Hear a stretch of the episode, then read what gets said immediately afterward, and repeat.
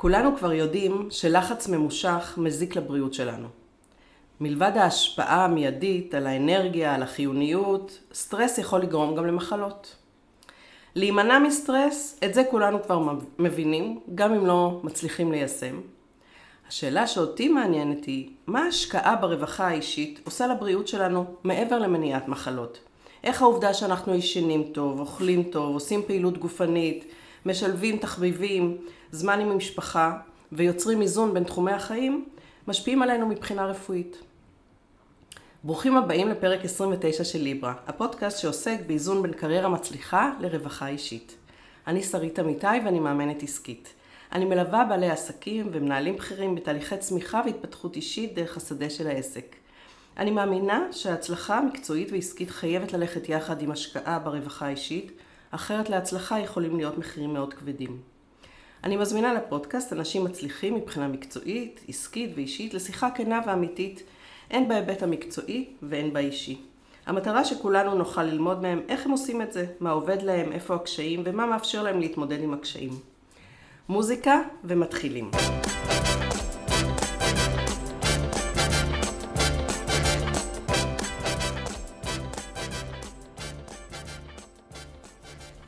האורח שלי היום הוא דוקטור אריק סיטון, שהוא המנהל הרפואי של בית החולים הרצליה מדיקל סנטר.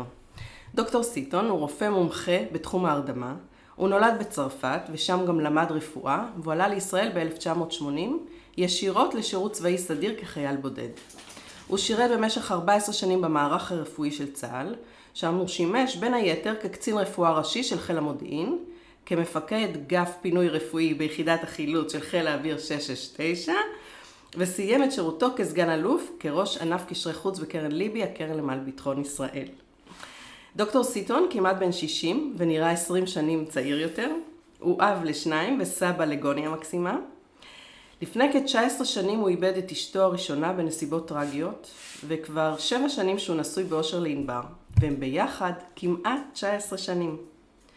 בשבילי הוא לא דוקטור סיטון, אלא אריק, החבר הטוב שלנו. שלום אריק. שלום, שרית. אתה בדרך כלל רגיל להתראיין... זה פתיח. אמ, כן, אה, פתיח מרגש. מאוד, כן. נכון? אתה בדרך כלל רגיל להתראיין בצרפתית, נכון?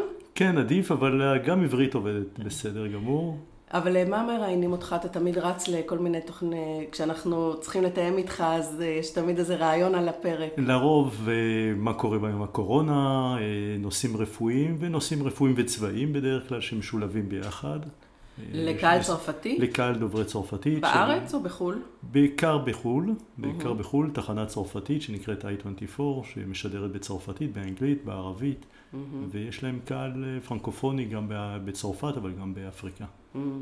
יפה, וגם הרבה פעמים בנושאים של אה, פוליטיקה וביטחון. אני משתמש, לרוב זה ביטחון ורפואה, אה, זה התחומים שאני משתדל, בפוליטיקה כרגע, לשים את זה בצד. אתה נזהר, אוקיי, כן. מעולה. אז אנחנו נתחיל בבדיק, בבדיקה קצרה, לא בבדיקה כואבת, אני מקווה שהיא לא תכאב. אני רופא מרדים, אני יכול להרדים את עצמי גם. אוקיי. בוא נראה מה, מה רמת הרווחה האישית שלך. אה, כמה שעות אתה ישן בלילה? שבע שעות. וואו, יפה. ואיך התזונה שלך? מאוזנת, אני מקבל אוכל מאימא שלי ומאשתי. כן, אתה לוקח איתך כל יום? לגמרי, כל יום. באמת? כן. ומקפידות לבשל בריא? לבשל טוב, בריא ובעיקר טעים, כן. ואתה לא מזמן סיפרת לי שהפסקת גם עם הקמח הלבן, נכון? לגמרי, הפסקתי עם כל סוגי קמח לבן, וענבר אשתי עושה לי כאלה קרקרים מקמח אה, חומוס מאוד טעימים. כן, כן, הם באמת מאוד טעימים, טעמתי אותם. ופעילות גופנית אתה עושה?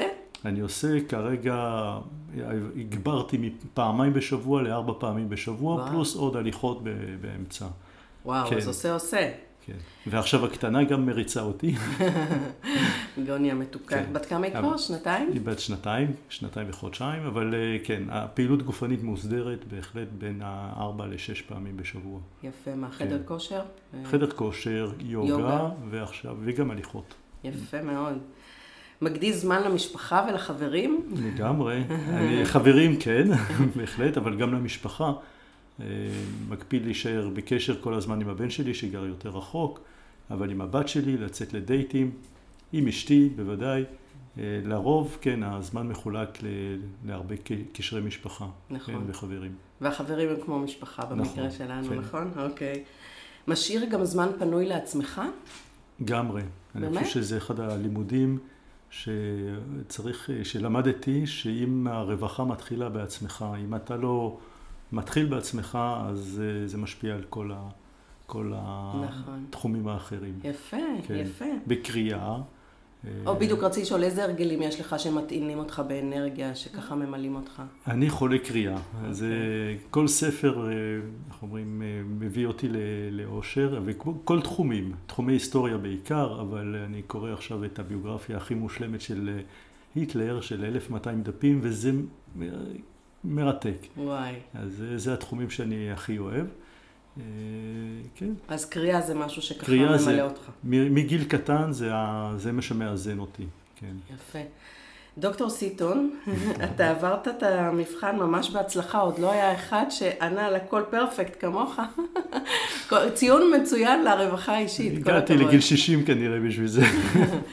ואני יודעת שאתה גם עובד הרבה שעות ויש לך תפקיד בכיר, זה לא כזה פשוט אה, באמת להצליח אה, לאזן. מה הסוד שלך?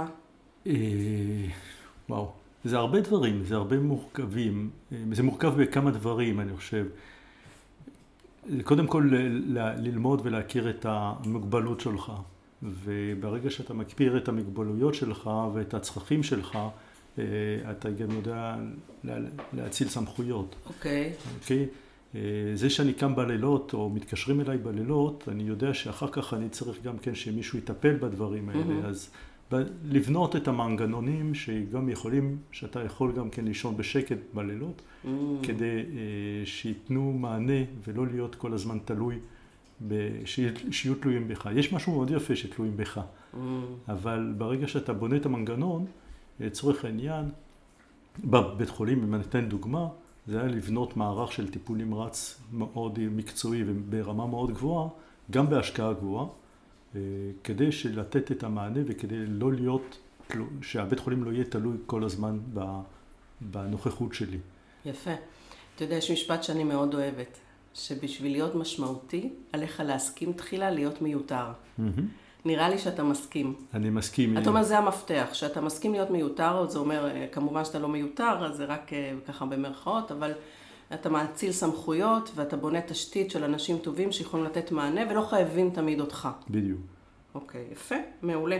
גם להרגיל בהתחלה את האנשים שהם יודעים שיש גב, שיש נוכחות, אבל לאט לאט גם ללכת אחורה ולתת את, ה, את המענה לאנשים שנמצאים שם. ולה, ש- לסמוך עליהם שהם יכולים עליהם, אה. להסתדר בלעדיך. מקסים. אה, בשיחה המקדימה שלנו, ככה בטלפון, אמרת לי שמידה מסוימת של סטרס דווקא טובה לנו. נכון. אתה יכול להסביר את זה קצת להדיוטה כמוני? אני חושב שמערכת אה, ביולוגית כמו, כמו בני אדם, אנחנו צריכים, אין, אין כזה דבר אפס. אפס זה הפסקת כל פעילות, זה מוות, וצריך רמה מסוימת של סטרס כדי להחזיק אותנו. אנחנו לא יכולים לחיות ב, באפס סטרס. צריך גם, לא צריך לה, להגדיל יותר מדי, אבל טווח מסוים של סטרס מה- מה- הוא, הוא בריא, הוא נכון, זאת אומרת של, של מתח, אוקיי? אה, למשל, אם אני מתכונן למבחן, אז אם אני באפס סטרס, אז אני לא אתכונן ברמה מספיק טובה. גם כל המנגנוני של זיכרון שלי לא יהיו אה, מספיק, אה, מספיק טובים. מספיק דרוכים מספיק דרוכים. למשימה. אוקיי. אני סיפרתי לך שאני מטופל, במח... אני חולה במחלת בדלקת פרקים, והדלקת פרקים נובעת מיצירת יתר של חומר מסוים שנקרא TNF, שהוא בבסיס של, של כל התהליך הביולוגי של אה, דלקת בגוף. מהמם. עכשיו, אם הוא יותר מדי גבוה, הגוף תוקף את עצמו. אם הוא יותר מדי נמוך, לגוף אין תגובה מול, אה, Mm. מול אה, התקפה חיצונית של דלקת. לכן הוא צריך להיות מאוזן בטווח מסוים. אוקיי. זה... אז בעצם כל המדדים, אה, גם הם, הם על פניו, כמו, ה- איך קראת לזה? T, TNF, לא, לא TNF? משנה, אבל תראי את התוצאות תוצאות של בדיקות דם שלך. צריכים להיות באמצע. תמיד יש גבול תחתון וגבול עליון. נכון. נכון? אותו דבר לגבי סטרס. סטרס הוא טוב במינונים הנכונים. יש איזה מדד שמודד סטרס? לא. לא, נכון. גם אין הפוך, גם אין מדד שמודד אה, רווחה אישית, נכון? נכון, נכון. אוקיי. אה, אוקיי, אז מה לדעתך ברמה הפיזיולוגית, מה, מה שינה טובה עושה לנו? מה אוכל בריא? זאת אומרת, מה, אם, אם אנחנו נצטרך, ננסה לפרק את זה ולהבין, הפוך, לא איך, ה, ה, אה, איך אתה יודע, איך האיזון שלנו גורם לנו להרגיש טוב, את זה עסקנו באמת בפרקים אחרים, ויש לזה הרבה מאוד אה, אספקטים. מעניין אותי באמת בצד הפיזיולוגי, למשל שינה טובה. אמרת שאתה ישן שבע שעות בלילה, וזה באמת המלצה של ארגון הבריאות הבינלאומי. למה זה חשוב? זה חשוב כי בש... קודם כל זה, זה משפיע על הרבה גורמים. השינה למשל משפיעה על יצירת אה, הורמ- הורמונים Mm-hmm. במהלך, ה... במהלך השינה ולהתעוררות נכונה בבוקר. גם כן שבע שעות זה תלוי מתי. אם אתה יש... ישן יותר מדי מאוחר, אז כל המנגנון של, ה... של ההורמונים הוא, הוא לא, לא... הוא יוצא מאיזון. יוצא מאיזון, בדיוק. כן, אוקיי. אה, זה משפיע על, ה, על העיבוד הנתונים שלנו. כל במוח. העיבוד נתונים של המוח נעשה בזמן מה שנקרא שינה פרדוקסלית, השינה שבו אנחנו זזים, אנחנו חולמים, ושם נעשה גם כל העיבוד הנתונים. אה, אז יש, יש לזה הרבה השפעות, גם ההורמונליות, אה, גם מבחינת העיבוד נתונים, אבל גם לזה יש השפעות על קרדיו-וסקולריות, זאת אומרת, אנחנו יודעים שאנשים שישנים פחות, יש להם יותר סטרס, אפרופו, וגם יותר חשיפה למחלות לב ריאה. אה, בקיצור, יש המון המון המון גורמים שלא רק השינה, התזונה. התזונה הנכונה היא לא כל כך התזונה אה, של כמות הקלוריות, אלא מה שייתן לנו את האנרגיות המספיקות, מהמם. ומצד שני לא ייתן לנו אה, לצבור יותר מדי שומן, למשל. כן. אה, אוקיי? זה, אז הנפחים של אוכל למשל מאוד משמעותיים.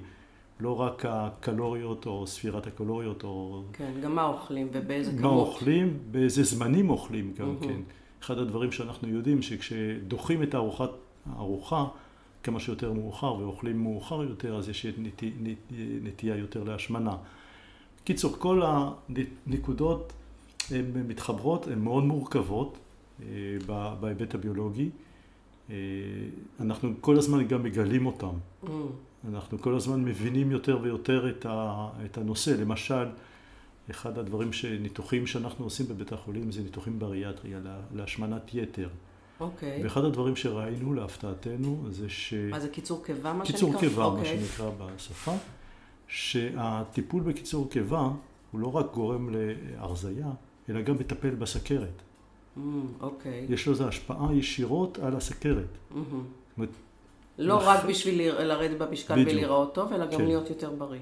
לכן כל המערכת שלנו הביולוגית היא מאוד, יש לה אינטריקציה מאוד גדולה בין המערכות בפנים, וצריך להבין שההטרדות שלי אה, בגלל חשבון הבנק אה, והחוסר שינה בגלל העבודה והדאגות שלי, הם, יש להם השפעות גם על הגוף שלנו ו, וח, וחלילה גם, ועלי- והלאה גם כן על ההתנהגות שלנו. מהמם.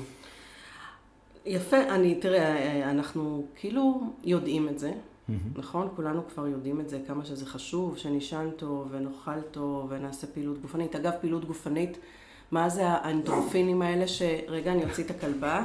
מה זה באמת אה, פעילות גופנית שאומרים שזה אה, אה, מפריש אנדרופינים וגורם לתחושה טובה? מה המשמעות של אז זה? אנדורפינים, אנדרופינים, כמו, אוקיי. ש... כמו השם שלהם, בעצם אנדו זה פנימי, מהמם, מורפינים זה בא מהמילה מורפין, אוקיי. בעצם יש לנו ייצור פנימי של חומרים דמוי מורפינים. וכשאנחנו עושים פעילות גופנית, בדרך כלל פעילות גופנית אינטנסיבית, יש תחושה של אה, היי. היי כזה בתור במוח, שמיוצר על ידי חומרים שדמוי מורפין, אבל מיוצרים על ידי הגוף. וזו התחושה שאנחנו רוצים לחוות בזמן שאנחנו עושים פעילות גופנית. וחוץ מזה שזה כיף, יש לזה עוד ערך מבחינה פיזיולוגית? ברור, זה לא מה? אף פעם, אין לזה, זה אף פעם לא לחינם. הכיף הוא לא לחינם. אוקיי. גם בצד השני, כשלוקחים מורפין או מזריקים מורפין, יש לזה מחיר. אוקיי. אבל גם כשאנחנו מייצרים לעצמנו את האנדורפינים, אז אנחנו מרגישים הרבה יותר טוב. והרבה יותר טוב בגוף, זה אומר שהדופק יורד, זה אומר שהלחץ דם יורד, זה אומר שכל המנגנונים הם הרבה יותר בריאים mm-hmm. בתוך האיזון הפנימי, מה שנקרא מערכת האיזון הפנימי שלנו, ההומאוסטזיס. ואני מאמינה שגם אתה מאמין ש, שיש קשר בין uh, גוף ונפש, שאם אנחנו נדאג באמת לכל האיזונים האלה מבחינה בריאותית, ללחץ דם ולכל מה שאמרת עכשיו, אז גם מבחינה נפשית, החוסן שזה... הנפשי שלנו, ההתמודדות שלנו עם זה ה... זה לא חדש, זה לא חדש, הביטוי הלטיני זה היה אה, נפש בריאה בגוף בריא, וזה ברור שזה אחד עם השני. אה, אני, אנחנו מדמים את זה הרבה פעמים לנר. הלהבה של הנר והגוף של הנר זה בעצם הלהבה זה המוח והגוף זה מדמה את הגוף של, ה, של הבן אדם ויש אינטראקציה ברורה בין איך הנר דולק והגוף אם הוא בריא איך הוא יכול לבטא את עצמו.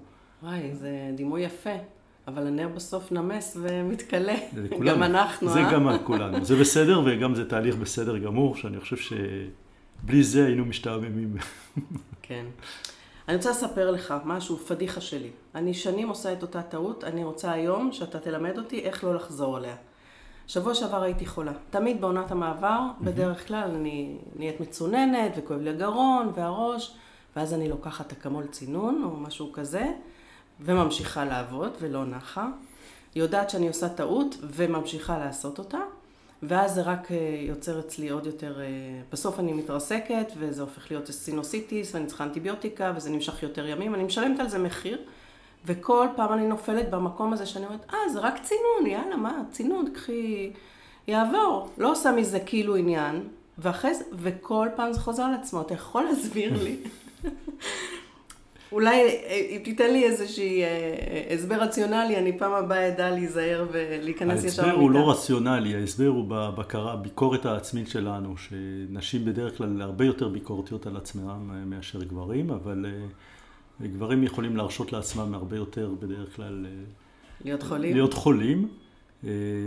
והרבה פעמים החולי הוא נתפס כלא מקובל, מה, מה פתאום, מה אני אתן לעצמי להיות חולה? לא. כן, אני אומרת, לא יכול להיות שאני חולה, זה סתם איזה משהו קטן, ככה זה מתחיל תמיד, אני כן. מדברת, כאילו, מבטלת את זה. אז זה, זה, זה ההקשבה של הגוף, זה ההקשבה שאנחנו צריכים להקשיב לו ולהגיד, שנייה, בוא, אם הוא רוצה לנוח עכשיו, כנראה שיש לו סיבה, הוא משדר לי משהו, כמו שכאב משדר משהו, אז עייפות משדרת משהו. אה, יש לזה משהו, יש כנראה איזה מערכת שכנראה יצאה מאיזון. ואני למדתי בגיל 17 לטוס. זה היה ג'וק, רציתי לטוס. ואחד השיעורים הראשונים שהיה, זה כשמשהו יוצא מאיזון, אל תתקן את זה בצורה ברוטלית. תתקן את זה בצורה עדינה, mm. אוקיי? אז תן למטוס להתאזן חזרה. אותו דבר עם הגוף. אל תבוא עכשיו, ת, זה, תתקן את זה ותדחוף לעצמך תרופות.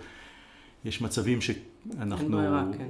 אין ברירה, אנחנו נמצאים במצב כזה, או, אבל, אבל, או שמישהו תלוי בנו, אבל לרוב יש לנו את הזמן, יש לנו את האפשרות, ואנחנו יכולים להקשיב לגוף שלנו ולתת שנייה לדברים להתאזן ולא, ולא להמשיך לרוץ.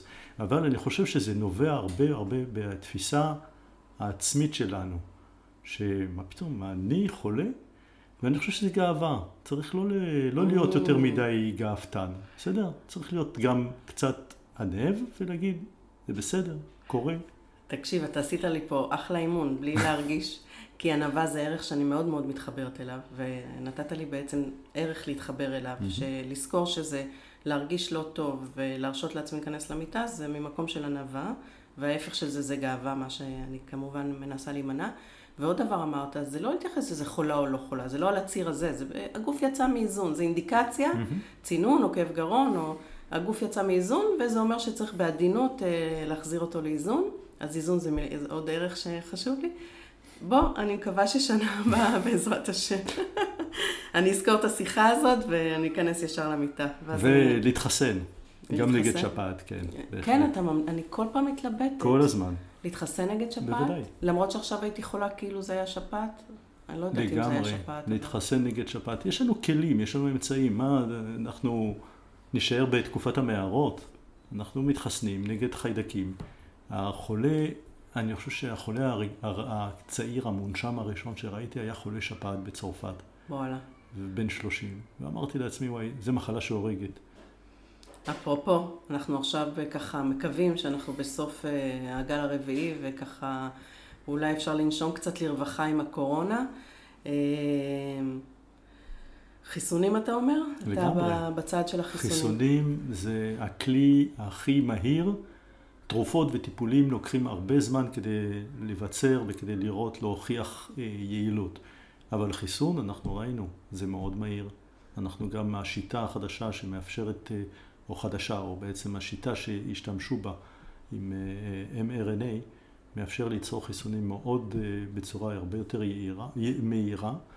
ואני חושב שזה הכלי שאפשר לנו לטפל ביחד, בוודאי עם המסכות, עם הריחוק כן. חברתי. אני חושב שסגר למשל זה כלי שהוא קטלני, הוא מאוד, אה, אה, הוא משפיע הרבה, על הרבה גורמים בחברה, גם כלכליים אבל גם חברתיים, גם בריאותיים, גם בריאות נפשית, אה, והוא מאוד מסוכן לשימוש, ואני לא חושב שהוא היה צריך להיות בשימוש כל כך מוקדם. אבל ריחוק חברתי, מסכות, דילול איך אומרים, האוכלוסייה בכמות, כן. בצפיפות, צפיפות, אה, זה כן הדברים כן. שעובדים. כן, אני זוכרת שבזמנו בסגר אתה היית מאוד אה, נגד, ואמרת שזה פוגע לנו בבריאות מאספקטים אחרים. כן, ראינו אנשים... אולי אה, ש... מונע קורונה, אבל עושה מחלות ראינו אחרות. ראינו אנשים שלא הגיעו לבדיקות, ראינו איחור באבחנות של סרטנים או של מחלות ריאה בגלל, בגלל הסגר. Mm. כן. ומה אתה אומר לאנשים שאומרים על החיסונים שהם עוד לא נבדקו מספיק, שלא יודעים איזה תופעות לוואי יש להם, איזה השלכות יש להם לטווח הארוך?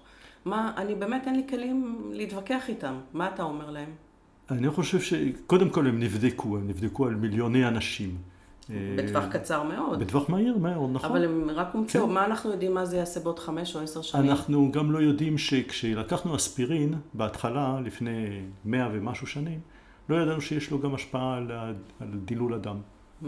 בסדר? יש דברים שאנחנו מגלים כל הזמן. אבל בשלב הנוכחי, היתרונות אה, הן הרבה יותר כבדות והרבה יותר הרות משקל מאשר החסכונות, או מול, מול חיידק שהוא מסוכן מאוד. מספיק לראות, אני עכשיו טיפלתי, ביקשו ממני להתייחס לאיזה בחורה בת 30 אה, בהיריון שחלתה בקורונה, מונשמת. עכשיו, בואו, זה, זה אסון. אז צריך ל, לראות את, ה, את היתרונות מול החסרונות. ואני חושב שזה נובע... זאת אומרת, גם אם לא יודעים בדיוק אולי מה החסרונות ואיך זה ישפיע לאורך זמן, עדיין זה נראה לך אה, שווה לקחת את הסיכון. אני חושב שהסיכון הוא סיכון מאוד מחושב, הוא סיכון הרבה יותר קטן. גם המנגנון הביולוגי שהוא בו, דרך, דרכו החיסון עובד, mm. הוא, הוא, הוא הגיוני, הוא לא דר, oh. דרך של, שמזריקים חיס, אה, חיידק או וירוס אה, מוחלש או שיכול לגרום לסכנות או להתעורר בו. אז אני חושב שיש לזה גם כן לטכנולוגיה... הסבר, טכנול... הסבר ביולוגי מבוסס, ניסוי שנעשה על עשרות אלפים ולאחר מכן על מאות אלפים ואחר כך על מיליונים כי אנחנו רואים את התוצאות.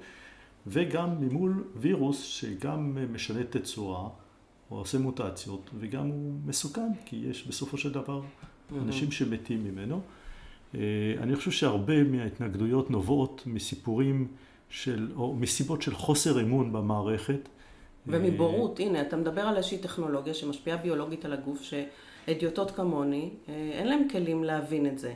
אני יכולה רק להקשיב לרופאים שמתראיינים ואומרת, אוקיי, הם נראים לי אמינים, להם יש כלים, כמו, כמו שלך יש כלים, ואני סומכת על זה. זה באמת, אבל אני חושבת שבאמת, אם היו מסבירים למשל את המנגנון הביולוגי הזה שאתה מבין אותו, יכול להיות שזה יכל ליצור את האמון. כשאת כי... נוסעת בכביש ואת נוסעת על גשר ארוך תלוי או בגובה מאוד. את אה, שאלת את המהנדס אם הוא יודע, אם הוא עשה את זה, אם הוא בנה את זה בצורה... אני חושב שהאמון אה, במערכות, או מה שמציגים ביג פארמה, או, זה, או, או, או מערכות פוליטיות גם כן, זה, אה, החוסר אמון הזה שנוצר הוא, הוא חוסר אמון מסוכן. אה, החברות הפארמה זה לא חברות שמחפשות לעשות כסף, הן לא? מחפשות לעשות כסף בוודאי. זה השם כל, שלהם אבל. בדיוק, אבל כל חברה חייבת אה, להיות, אה, להיות מאוזנת ורווחית כדי להמשיך לפתח ולחקור ולהמציא תרופות נוספות. אין דבר כזה שחברה שלא עושה עבודה רצינית ומקצועית יכולה לשרוד כל כך הרבה זמן, אוקיי? אז, וצריך להבין שכדי לפתח תרופה, לוקח המון שנים ולוקח, ועולה הרבה כסף. זה עולה הרבה כסף כי זה מחקרים מאוד מדויקים.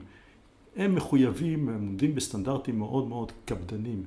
והשם הזה של ביג פארמה שנתנו להם בצורה מאוד אה, פז'ורטיבית, מאוד שלילית, אני חושב שזה מסוכן.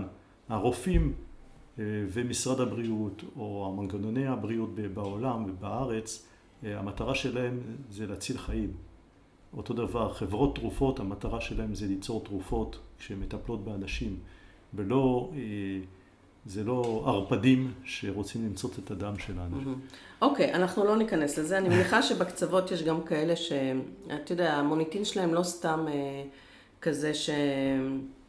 שהן רודפות בצע או משהו כזה. יש, יש אה, הרבה הרבה סיפורים על אה, השפעה שלילית, אבל אני מסכימה איתך שבמהות של זה חברות התרופות רוצות לעשות טוב ולעזור אה, לבני אדם, וכך גם החיסונים, ואני באמת חושבת שזו בעיה רגשית של, של המידה שבה בן אדם יכול לתת אמון בממסד. במקרה הזה זה הממסד הרפואי, וגם, אה, אתה יודע, כל העניין הזה של ההסתרה של החוזה וכל זה, זה לא עזר. אנשים נוסעים לחוץ לארץ, אה, למדינות אה, באפריקה או באסיה, ועושים מספר רב של חיסונים, ואף אחד לא שואל מה קרה ולמה ואיך. נכון. קצת מוזר. זאת אומרת, אני חושב כן. שזה ניצול, ניצול לפעמים ציני של, של מגפה, כדי ליצור אי אמון ב... ב במוסדות ובממשלה או בגופים ממשלתיים, וזה, אני חושב שזה מאוד מסוכן. אוקיי, בוא נעבור נושא. אה, גם נושא שחם עכשיו, ומעניין אותי לשמוע את דעתך, זה, וזה מאוד קשור לנושא של הפודקאסט שלנו, זה המשמרות של המתמחים. לא יודעת, לי נראה לא סביר לעבוד 26 שעות. כאילו, זה, דיברנו על זה רק לפני רגע, כמה חשוב לישון וכמה חשוב לאזן, ואיך אפשר אה, לטפל באנשים חולים ולהיות אה, מרוכזים וצלולים ובמשמרות כל כך ארוכות. אי אפשר. אי אפשר. את, מה דעתך בעניין? אני הייתי, כשהייתי מתמחה, הייתי נציג בארי, בהסתדרות הרפואית, וניסיתי להעלות את הנושא. אה, אז לצערי גם כן לא, לא הקשיבו. לשמחתי הם לקחו את זה והלכו הרבה יותר חזק, אני חושב שהזמנים היום. גם השתנו היום. אז אה, לא חשבנו לפנות לבג"ץ, לא חשבנו אה, ללכת למקומות כאלה. אני צריך להגיד גם כן שהחיים שלנו יהיו תלויים, זאת אומרת, אה, עם משכורת מאוד נמוכה, עם ילדים בבית ו... ו וחובות בבנק, אתה לא תמיד בקלות יוצא למלחמה. למלחמה. אה, אבל אני יכול לזכור מאוד טוב שאת הנזקים, או את ה, לפחות ההשפעות הקשות של החוסר שינה. הייתי חוזר הביתה ולא זוכר שנסעתי בכלל כל הדרך הביתה חזרה. וואו. אה, ומתעורר וכבר לא זוכר איזה ימים, ואתה כל הזמן אה, עובד בעייפות תמידית שהופכת להיות ככה איזה, איזה מלווה אותך. אה, אתה נרדם אצל חברים, אתה נרדם בקולנוע, אתה, אתה לא יכול, אה, בעצם כל פעם... העיקר לא בניתוח. העיקר לא כשאתה בניתוח. אה, בניתוח אתה לא יכול להירדם, או במשמרת אתה לא יכול להירדם כי אתה בסטרס, והאדרנלין בעצם מחזיק אותך. אבל אני זוכר שאתה, אתה לא ישן גם, כן, צריך להבין. יש תחומי התמחות שאתה לא ישן בהם. כירורגיה, כללית, אורתופדיה, הרדמה. אה, פנימית, אתה לא ישן בהם. עכשיו זה נכון שכשאתה עושה... אתה אומר שאתה לא ישן במשך המשמרת? במשך המשמרת, 아, אה, אוקיי. בכלל. אתה כל הזמן מסביב לשעון mm. עובד. זה לא שאתה משמרת ואתה יושן בבית חולים ומחכה שיעירו אותך. כן. אתה לא... כל הזמן ישן. יש עבודה. כל הזמן אתה בעבודה. כל הזמן אתה בעבודה. זה נשמע לי לא שפוי, וזה ו... כזה פרדוקסלי שבמערכת הבריאות, שאמונה על הבריאות שלנו, יש, השתרש כל כך הרבה שנים, הדבר הזה, זה, אגב, זה גם בעולם ככה? אה, נכון, זה גם בעולם. בארצות הברית יש מקרה אחד מאוד מפורסם אה, שנקרא ליבי ציון קייס. ליבי ציון הייתה בחורה יהודייה שהגיעה מסוממת למיון, ושרשרת של טעויות גרמו למותה. אבא שלה שהיה עיתונאי או עורך דין מפורסם, או לקח את המקרה והלך על זה. אה, ואז הסתבר שהרופאים שטיפלו בה לא ישנו משהו כמו 30 שעות, משהו הזוי. ואז הוא נכנס להילחם נגד התופעה הזאת. אבל זה לא הולך בקלות. זה לא הולך בקלות. למה בעצם? למה זה השתרש ככה? כי... מה ההיסטוריה של בש... זה? תחשבי שאם רופא אחד עושה 24 שעות, כמה רופאים צריכים לעבוד כדי שיהיה 8 שעות עבודה לכל רופא? אז צריך הרבה רופאים. נכון. זאת הבעיה שלנו. וזה לא הרבה רופאים, זה הרבה תקנים. הרבה תקנים. הרבה תקנים. עכשיו... אז זה כסף בסופו של זה דבר? זה כסף. עכשיו, איזה מתמחה יסכים שהמשכורת שלו תחולק בשלוש? Mm. זאת אומרת, גם המתמחים רוצים... זה גם מסוכן, למה? אוקיי? Mm. כי רוב המשכורת של המתמחים בנויה מתורנויות. Mm. זאת אומרת, אם הם לא יעשו את המשמרות הארוכות האלה, הם לא יביאו משכורת נורמלית הביתה. נכון. אז הם מתפתים לעשות את זה, כי הם צריכים לפרנס. בדיוק. אז זה מין מלכוד כזה ש... וגם מתפתים לעשות הרבה תורנויות כדי להיות mm. בתוך ה... לפחות להביא, להמשיך להביא הביתה. זה אנשים צעירים שבונים את עצמם ואין להם אה, משכורות uh, עתק. ועכשיו בפתרון הזה של המשבר שהיה, מצאו גם אה, איך לממן את זה? אני, לא, אני לא בטוח, ואני לא בטוח שזה הפתרון כרגע, שהגענו לפתרון. אני חושב שכרגע אנחנו מגיעים לשלבים של הבנה. המתווה אני אה, מודה, אני לא קראתי אותו לגמרי, אבל אני לא בטוח שהפתרון של אה, השכר אה, נמצא שם לגמרי. Mm. ו- ואני חושב שעדיין האוצר ינסה לטרפד את זה, כי זה הרבה תקנים, כי זה הרבה משכורות וזה הרבה להרבה רופאים. Mm. וגם חסרים רופאים בארץ, נכון? יש עכשיו ממש סדרת כתבות על מחסור מאוד גדול של רופאים, רופאי כאב, רופאים פסיכיאטרים, רופאים... פסיכיאטרים לילדים, נדמה לי? מצד אחד חסרים רופאים, מצד שני חסרים תקנים. אה, עובדים אצלי רופאים שממתינים להתמחות. מה זה אומר? ממתינים. פשוט אין מקום אין, להתמחות. וואלה. אין תקן להתמחות. אני לא הכרתי דבר כזה, אנחנו היינו מסיימים את לימודי רפואה וישר נחטפים כדי להיכנס להתמחות, בוודאי בכירורגיה כללית או באורתופדיה או בהרדמה או בפנימית. פה יש עכשיו מצב כזה שבתי החולים אין להם את התקנים הנדרשים כדי אה, אה, לאפשר למתמחים להיכנס להתמחות. מדהים. וזה מדהים. אה, במהלך הקורונה פרסמו שהכניסו 600 תקנים נוספים, אחר כך האוצר רצה לקחת אותם חזרה, אבל זה, זה דבר שהוא מאוד מאוד...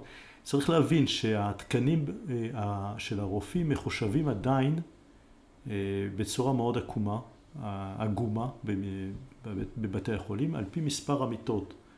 אבל mm. זה לא מספר המיטות שקובע, אלא מספר הפעולות, כי ויותר ויותר אנשים נכנסים, עושים פעולה ויוצאים החוצה, ולא mm. שורבים במיטה. אז נכון. מספר המיטות הוא לא אינדיקטור טוב ונכון מהפעילות של בית החולים, זאת אומרת, לא עדכנו את זה בעצם נכון. לאיזשהו מדד כן. יותר uh, סביר. משנות ה-70 לא עדכנו את התקינה. באמת? אז אתה מבין למה אין אמון במערכת הבריאות? יש, יש אה, דברים רקובים. אבל זה לא מערכת לי... הבריאות. צריך להבין, זה לא, לא מערכת הבריאות. המערכת שקובעת את, ה, את הקצב ואת התקינה זה מערכת האוצר. אה, כל, אגב, כל תקינה אתה... חדשה, כל מכשיר חדש, למה יש תורים כאלה של שתיים בבוקר ב-MRI? כי, כי כל מכשיר, MRI. למה אין מספיק MRI? כל מכשיר כזה תלוי אישור של ועדה משותפת של הבריאות ושל האוצר. האוצר מחזיק בעצם את ההוצאות הבריאות ברמה כזו של האף מתחת לקו המים, ומדי פעם נותן לה חמצן, mm. קצת אוויר, כדי שהופ, ייכנס מתחת למים. למה? זה לא מטומטם לגמרי, בוא, זה לא דבר שאנשים רעים שם עושים, אוקיי? אנשי האוצר הם לא אנשים רעים. אה, יש להם פשוט הסתכלות אחרת.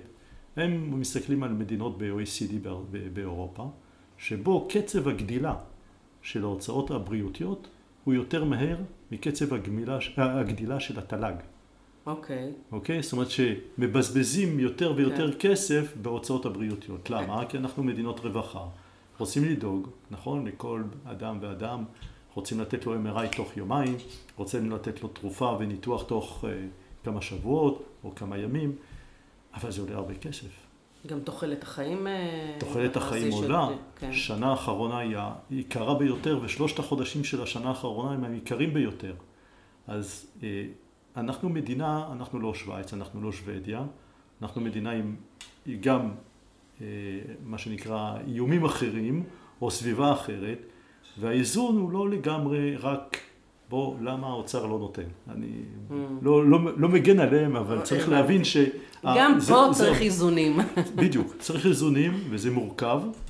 אה, אגב, היה פעם משחק אה, של סימולציה, שבוא נניח שאתה אה, שר האוצר של, שר הבריאות של ארצות הברית. Okay. אוקיי. ואתה רוצה לתת מצד אחד את הרפואה הכי מתקדמת, מצד שני אתה רוצה לתת את הרפואה הכי זמינה, זמינה או, או הכי רחבה, לכסות הכי הרבה אנשים. אתה לא יכול להיות באמצע, mm-hmm. אתה לא mm-hmm. יכול לתת את הכל. אתה צריך כל הזמן לאזן ולשחק בין, ה, בין האיזונים האלה. אבל יש לנו בכל זאת מערכת מדהימה, שמכסה כן. 100% מהאוכלוסייה, שזו המערכת הציבורית. אה, ואני חושב שצריך להבין את זה. יש אה, מענה לכל, לכל האנשים, לפעמים יותר איטי, כן. אבל בוא, אם אנחנו עושים החלפת מפרק בעוד חצי שנה ולא מיד, זה בסדר. אני, במערכת הפרטית, אני, אנחנו השסתום בעצם של המערכת הציבורית, מאפשרים לשחרר לחץ במקומות שאנחנו יכולים לתת את המענה. כן, הרבה השתנה מאז שבתי החולים הפרטיים אה, אסותא ושלכם אה, נכנסו ככה למערכת. זה באמת אה, מזרז תהליכים. כן. אבל עדיין, בוא, בינינו, מי שאין לו היום ביטוח בריאות פרטי, זה מפחיד, לא? אפשר לחכות... אז ככה, יש שלושה רבדים. שנה לרופא כאב, למשל. יש שלושה רבדים של, של, של הביטוח. קודם כל הביטוח הפר... הכללי של כולם. שאנחנו כולנו ביטוח בריאות ממלכתי, כולנו מחוסנים, אה, אה, מכוסים, סליחה, מאה אחוז של האוכלוסייה, שזה באמת מדהים. אה, אני חושב שזה... רק בארץ. לא? ברמה לא? של... לא, לא, לא, לא רק בארץ, אבל, אבל אה, מדינת רווחה באמת מכובדת. יש את מה שנקרא ביטוח, ביטוח המשלים של קופות החולים. את יודעת כמה אנשים מכוסים? לא. 80 אחוז מהאוכלוסייה. וואלה. כן. יפה. אוקיי? וזה נותן עוד רובד מאוד מאוד טוב של, של ביטוח. והרובד השלישי של ביטוח פרטי, כמה אנשים מכוסים, כמה, מה שיעור הכיסוי? 50 אחוז מהאוכלוסייה. אז שלושת הרבדים האלה מכסים באמת רמה טובה של האוכלוסייה. אז אפשר להיות uh, רגועים בסך הכל, אתה אומר. אני אומר, יש לשפר. תמיד לשפר, אנחנו כן. משפרים תמיד. ושזה uh, משחק של נכון, איזונים. נכון. אוקיי. Mm, okay. טוב, אמ, בוא, נח... בוא נעבור קצת לחיים האישיים שלך, קצת עליך, אה, לא בתור רופא. אמרתי שאתה אבא מאוד מסור ומאוד מעורב בחיי הילדים שלך. זה היה גם שהם היו קטנים לפני שאורנה נפטרה? אז אורנה, אשתי הראשונה, הייתה בחיים עד גיל 40. אה, ולצורך העניין באמת שגם אה, עברתי איתה תקופת הלימודים, תקופת ההתמחות ואחר כך השירות הצבאי שהיה מאוד אינטנסיבי בהתחלה. אה, ולא, לא הייתי מעורב כמו שהייתי מעורב לאחר מותה. בהחלט היה שם, היא לקחה את התפקיד של להיות, היא עבדה אבל גם הייתה תקופות בבית והיא לקחה את, את, את התפקיד הזה. של לגדל בעיקר את הילד הראשון ש, שגד, שהיה, שהיה בן 12 כשהיא נפטרה. רועי. אה, רועי, והקטנה בת אה, שנת, שלוש וחצי. וואו, עדן. עדן. והמבט, ואני אמרתי שהדברים השתנו באמת לאחר מותה. גם הסדר עדיפויות שלי, גם המבט שלי על הילדים. מה זה אומר המבט שלי על הילדים? המבט, זה, אני חושב שיש מבט של, של הורים, יש מבט של אימא, יש מבט של אבא, וכשאתה הופך להיות אה, הורה יחיד, אז יש מבט אחר לגמרי. שהוא, הוא, הוא, לא הייתי אומר באמצע, כי אני לא יכול להיות אישה, אבל uh, הוא קצת אחר, הוא, הוא במיקום אחר. Uh, יותר, יותר תשומת לב לדברים שלא הייתי שם לב, או ש... מצד אחד, פחות גם להסתכל על דברים שהייתי שם לב כאבא בלבד, כאבא, יח... כאבא mm-hmm. כשהייתי נס... אה, בזוגיות. ולמרות שאחר כך נכנסתי לזוגיות עם ענבר, עדיין העובדה שאתה הורה יחיד, יש לך הסתכלות אחרת, הסתכלות שהיא... היא... אה, השיח בינינו הוא אחר גם כן, הוא הרבה יותר קרוב. אני חושב שאין את ה... הדבר הזה של ההורים מול הילדים. יותר בגובה העיניים? יותר בגובה העיניים. הם שותפים גם לדברים שלי, לדאגות שלי, למה שאני עושה, הרבה יותר אולי מאשר כשאתה בזוגיות. כן, את, אני, אתה יודע, אורנה נפטרה, אתה אומר, בגיל 40 באופן מפתיע, נכון? נכון, ככה... עשתה דום לב. וזו טראומה רצינית, נכון? איך, איך מתמודדים בכלל? איך, איך באמת, ואתה המשכת לעשות קריירה ולעשות תפקידים אה, מאוד אה, בכירים ותובעניים ככה מבחינת האחריות. אז, מה עזר לך להתמודד? אז קודם כל, אה, זה טראומה הכי נוראית שיכולה להיות. כי בסוף הבן זוג או הבת זוג זה הבן אדם היחיד במשפחה שאתה בוחר. שאתה בוחר. נכון. אז זה באמת הדבר הכי הכי נורא שיכול לקרות. אומרים בתלמוד, אין האישה מתה אלא על בעלה ואין הבעל מת אלא על אשתו. וואו. ובסוף זה, זה, זה, זה כמו להסתכל על עצמך ולראות את, את, לראות את, ה, את המוות של האדם הכי קרוב אליך. בהתחלה זה, זה נורא, זאת אומרת, אני, המחשבה הראשונה זה, אתה, יאללה, בוא נגמור את הכל, הבית נגמר, הבית יתרסק, נגמור את, נגמור את עצמך. וואלה. הוא רוצה למות ממש. כן. אה, ולחשוב מה יקרה עם הילדים, כי אתה יודע שהם היו תלויים, הם היו... וזה אימא. וואו. אה, ואני ראיתי, עשיתי תפקידים ומשימות מאוד מסוכנות בחיי, ולא היה שום דבר שהפחיד אותי כמו מה שקרה. אה, אבל מה... אז יש את הילדים. הילדים שרוצים להמשיך לחיות, ואחד הדברים שמאוד חשוב אצל הילדים כשקורה אירוע כזה, הם רוצים שהדברים ימשיכו להיות אותו דבר. לגור באותו מקום, שהרוטינה תמשיך, זה מה שהם נקשרים, הם נתפסים בזה, הבן שלי המשיך ללכת לבית ספר, היה חשוב לו ש... שהשגרה תמשיך. Mm-hmm, okay. אוקיי. אה, ויש, כשיש ילדים קטנים אז אתה חייב להתייחס אליהם ולהחזיק ולאסוף את עצמך ולהיות איתם. Mm. אבל היו לי גם הרבה מערכות תמיכה מאוד מאוד חזקות. אחד, קודם כל, גרתי בבסיס, בסיס אה, חיל האוויר, בסיס mm, תל נוף. כן, כשזה קרה, גרתם כן, בבסיס. הייתי אוקיי. ב-669 ביחידת החילוץ, אז היחידה היא יחידה מאוד משפחתית, מאוד חזקה. אה, תמכו בי גם הבית, גם, גם הבסיס. אה, ובעיקר, בעיקר אימא שלי, ההורים שלי שתמכו בי בצורה גם מעשית, אימא שלי עברה לגור איתי חצי שנה mm. עד שעברנו לגור קרוב אליהם אה, ולקחה את התפקיד מבחינה, מבחינת עבודה. מבחינת משק הבית. מבחינת משק הבית, אבל גם מבחינה, בוא, צריך להמשיך. Okay. אוקיי. אחות של אורנה, שהייתה מאוד מאוד קרובה ומאוד חזקה ומאוד אה, עזרה לנו גם לעבור.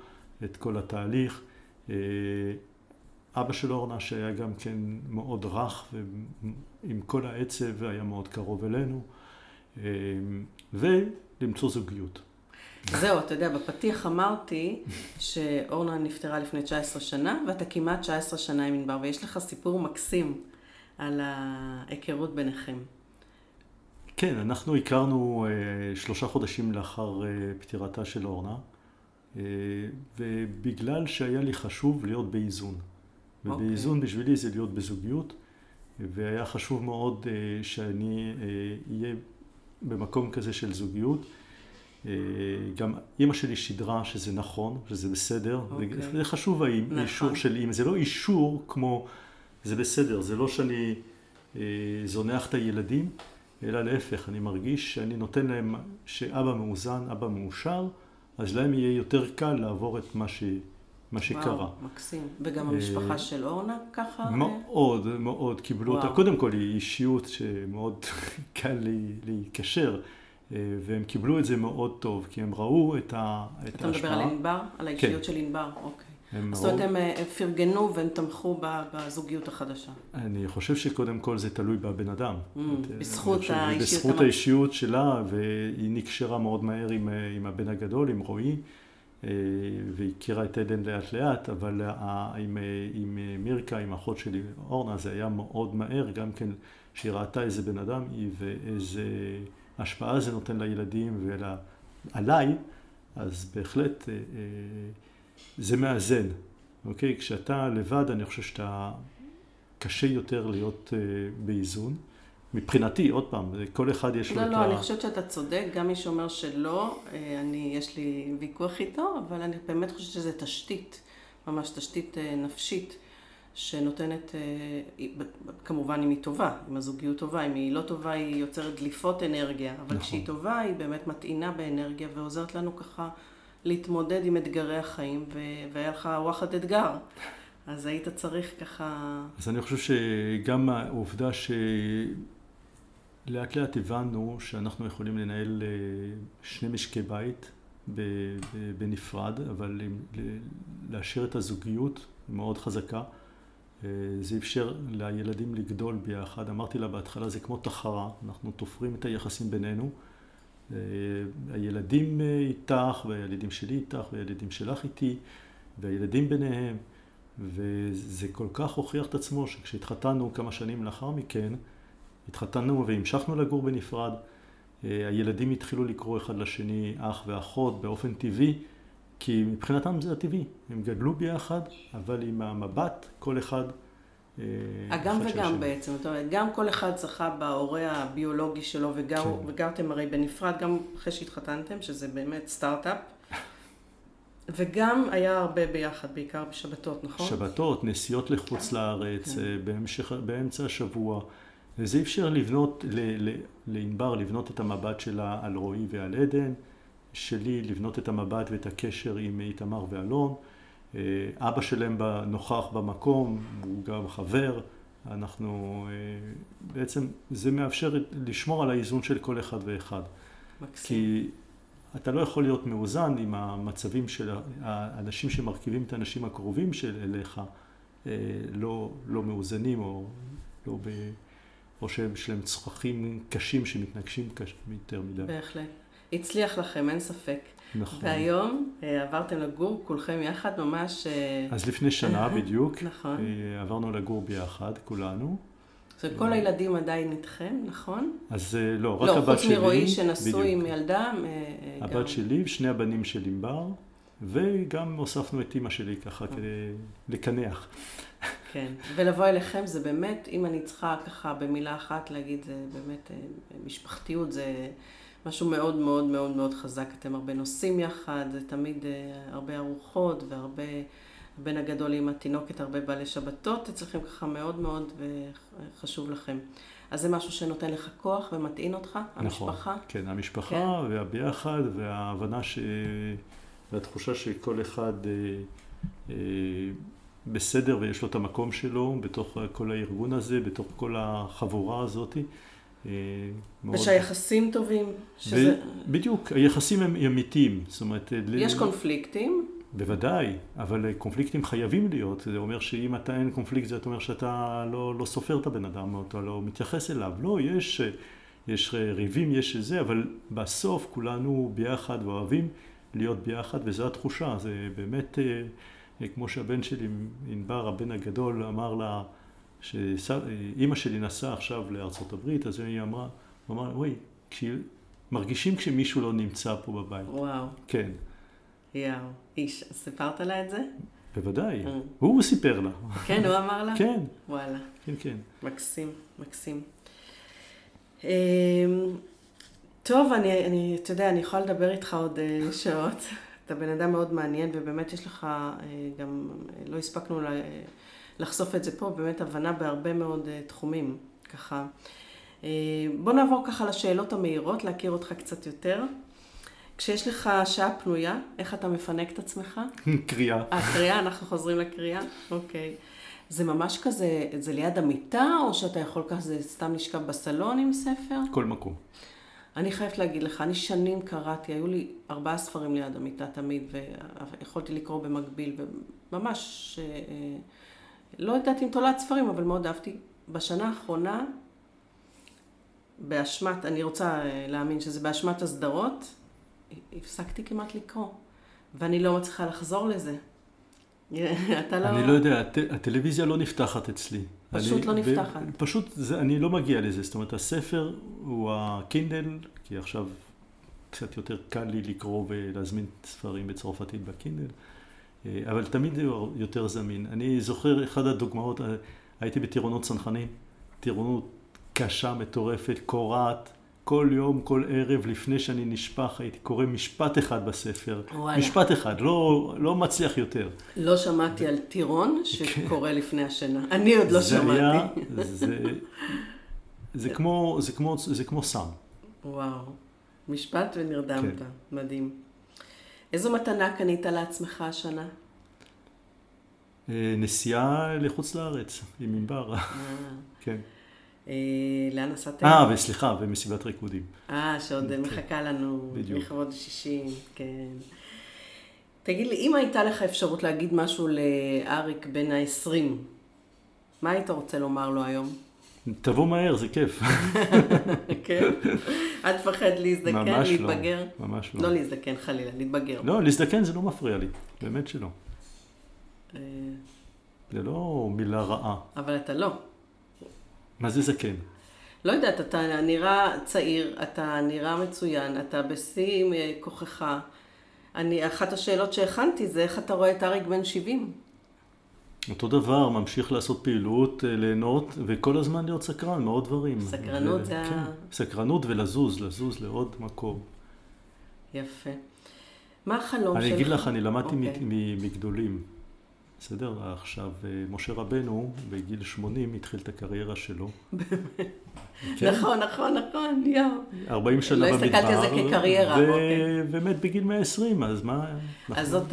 כן. זאת ההשראה שלך, אה, משה 80, רבנו. עד גיל 80 הוא היה סטלן אה, רועה מדבר, ואין יפה. טוב, אז תדאג שנחיה עד 120. שום בעיה. מה החלום שלך, אריק? חלום שלי, כן. יש לך איזה חלום שאתה מת להגשים? אה, יש לי הרבה חלומות. יש לי חלומות אה, פוליטיים, אני בעד שמדינת ישראל תהיה בית לכל העם היהודי. זה חלום ציוני מאוד אה, ותיק. ש... מה זאת אומרת? ב... שכל היהודים יעלו כן, לארץ? כן. אתה זה מאמין שזה. אפשרי? אני מאמין בזה, כן. אני מאוד אוקיי. ציוני. אומנם שמאלני, אבל ציוני. אני חושב שיש מקום לכולם, ואני חושב שמדינת ישראל היא הפרויקט, אה, פרויקט הלאומי של, ה... של העם היהודי. יפה. פרויקט אה, מרתק, זה החלום שלי. וואו, איזה חלום. בהצלחה. תודה. אוקיי, אז אה, בוא נסכם את מה, ש... מה שאפשר, אה, ככה, מה שלמדנו ממך. אז קודם כל, שאפשר לנהל קריירה מצליחה, וגם להיות מצטיין ברמת האיזון, לאכול בריא, לישון שבע שעות בלילה, לעשות ארבע פעמים בשבוע ספורט, להקדיש זמן משמעותי למשפחה, ואם אתה יכול, אז אה, כולנו יכולים. הדבר השני זה להציל סמכויות ולבנות תשתית של אנשים שיכולים לתת מענה במקומך וכמובן לסמוך עליהם. אה, שמידה מסוימת של סטרס דווקא טובה לנו לתפקוד הב- הבריאותי שלנו אה, ובכלל. ששינה טובה בלילה משפיעה על תפקוד המוח שלנו ועל עוד הרבה מערכות חשובות בגוף וגם ככה תזונה מאוזנת ובריאה. לסטרס, לחוסר שינה, לתזונה לא בריאה יש אה, השפעות, אתה אומר, אה, רדיקליות על האיזון שלנו ועל מצבנו הנפשי והפיזי. אה, אתה אומר שכשיוצאים מאיזון חשוב לתקן את זה בצורה עדינה. אה, ואם אנחנו מרגישים לא טוב, אז לתת לעצמנו מנוחה, אחרת יש לזה מחירים כבדים. אני מקווה ללמוד, לזכור את זה. אתה גם ממליץ לנו מאוד על חיסונים. אתה אומר שאלה כלים מודרניים, ככה להתמודד בצורה יעילה, שתרופות אה, פחות יעילות אה, מחיסונים. אה, ובעצם אם אפשר למנוע, אז למנוע. ושזוגיות תורמת מאוד לאיזון שלנו. אני מוסיפה שכמובן בתנאי שהיא טובה ואין דליפות משמעותיות. ושהביחד המשפחתי נותן הרבה מאוד כוח. הרבה דברים למדנו היום. טוב, אני מקווה שנהנית, קבענו שאנחנו מאוד, הולכים ליהנות, מאוד נכון? נהניתי ומאוד מרגש, תראי. זה מדהים, אתה יודע, אנחנו כל כך הרבה זמן חברים, ולא פעם ולא פעמיים אה, ישבנו לדבר, וזה כאילו, גיליתי דברים אה, חדשים שלא לא ידעתי עליך. אז אה, פעם הבאה אני אעשה. לך. בכיף, עוד לא ראיינו אותי לפודקאסט. נו, הגיע כן, הזמן. נכון. אז אני אגיד רגע למאזינים שלנו, שאני מקווה שנהנתם מעוד פרק אה, של ליברה. ואם אתם מכירים אנשים שהנושא של איזון מעסיק אותם, ואת מי זה לא מעסיק, ושהתכנים האלה יכולים לתרום להם, של הפרק הזה ושל פרקים אחרים. אני אשמח אם תספרו להם על הפודקאסט ותשתפו בלינקים, כדי שזה יגיע לעוד אנשים שיוכלו להתערם מזה. בהצלחה, אריק, בהגשמת החלום ובכלל בכל מה שאתה עושה. תודה רבה.